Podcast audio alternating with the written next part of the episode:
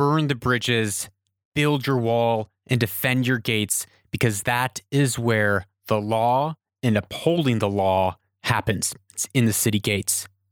Hey, it's Lucas, and you're listening to Weaver and Loom.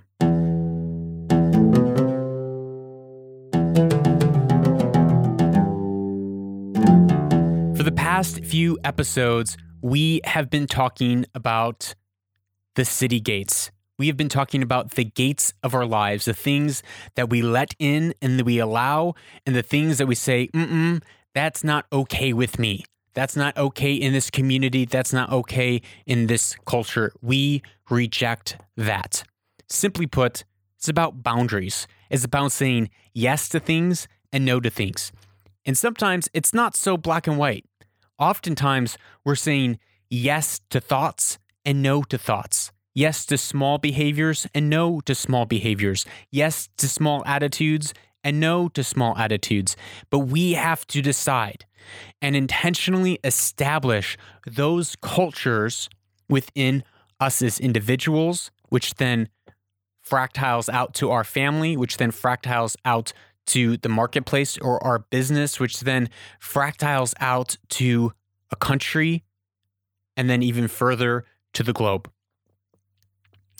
But it is something that is intentionally decided, informed by us as individuals. Only you can set the culture in your heart, in your mind, in your life. Only you can order and discipline your life, no one else.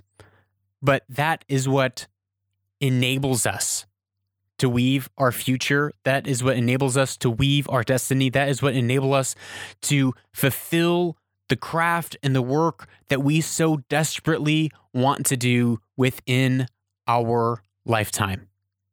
It is the framework that we're able to weave on.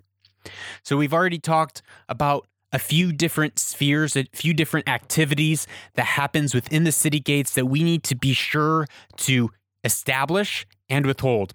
And one of the biggest ones and one of the hardest ones often at times is one of setting legislation and upholding the judgment of that legislation. So, in ancient times in the city gates, the the elders and the leaders of the community would gather and when someone had a lawsuit against another person, they would come to the city gates, they'd bring along a couple of witnesses, just like our judicial system today, and they would make a case in an argument against their neighbor or someone who wronged them or the wrongful death of their cattle or their cow.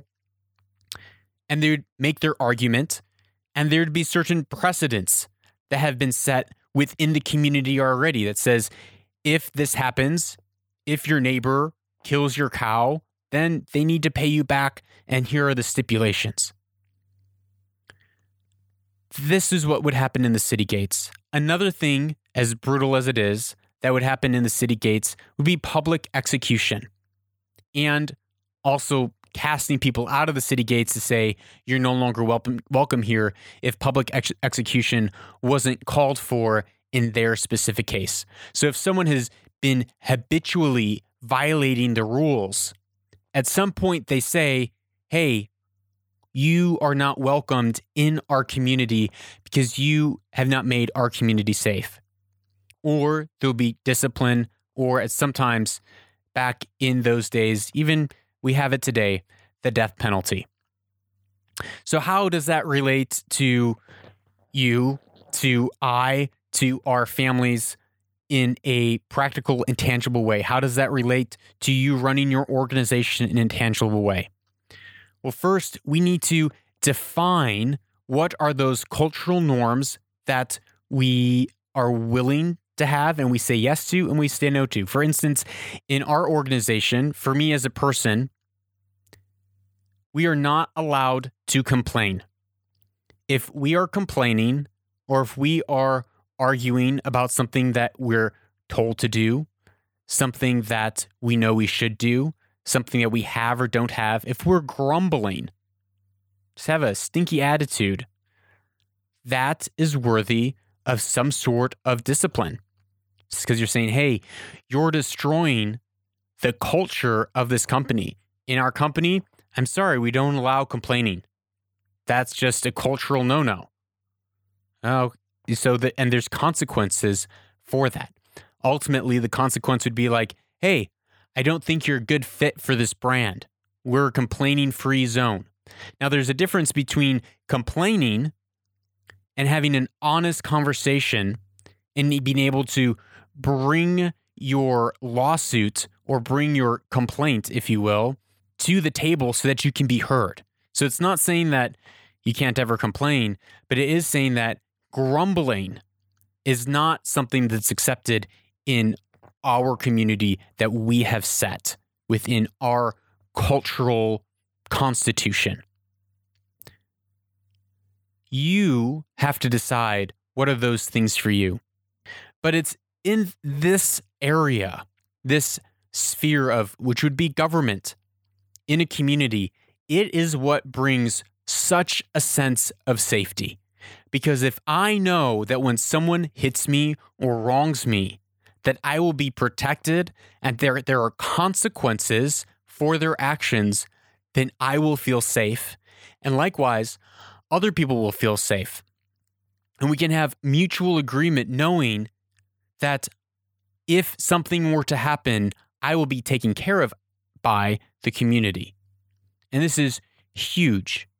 Now, this topic could really uh, be a, probably a full hour's worth to unpack all the different nuances that a governmental judicial role should play in a community or in a family or in an organization or even for you as an individual how are you ordering that within your life? But what's important to know what are the ideals that we have set? Now this is going to come from some of the earlier exercises. What are the guiding principles? And then under that what are some of the the low level waterline or permission to play? Well of course you have to be honest and of course you can't lie like that should be a no-brainer. Like yeah you can't lie. If you lie there are consequences. So it's things like that that you would put in this area that you would write down as you begin to think about what is the the culture that I want to constitute in my life. Do I want someone treating me in a way that's manipulative and using emotions to twist my arm to get me to do what I want to do? Or gaslighting me where they're kind one moment and then aggressive the next moment, kind one moment, aggressive the next moment? That's gaslighting. We have to decide how we want people to treat us and how we are willing to treat others. Manipulation, I think, is a great one to stop and recognize that actually that is not okay. And I will not let people manipulate or control me. Now, that doesn't mean I'll be aggressive back, but it does mean, okay, what's the consequences for that? Hey, sorry, John, I, I don't respond to intimidation that way. But if you'd like to talk to me in this manner, we can continue with our conversation. It's us setting the boundaries and saying, this is the wall, the gate's over here. If you want to come in the gate, you're more than welcome. And this is the cultural norms that you must withhold when you come through my city gate or my organizational city gate. Sorry, you can't curse at my secretary. That's just not okay. That doesn't fly. But we have to decide that and we have to uphold that. So take some time. First, meditate and reflect on what are the ideals that you want to have in your organization, in your family, and for you as an individual. What are you willing to accept and what are you not willing to accept? So as you sit and wait and things come to your mind, begin to write those down. And in the in the PDF download that you can find online, there are some examples of some great constitutional guidelines or bylines of cultural norms that should be accepted and probably shouldn't be accepted. After you've done this, reflect on mm, where have I violated my own cultural norms? And where have I allowed other people to violate this very list of norms that I say, you know what, I don't want to be treated like this, and I don't want to treat other people like this. The other point in this is where are you doing really well?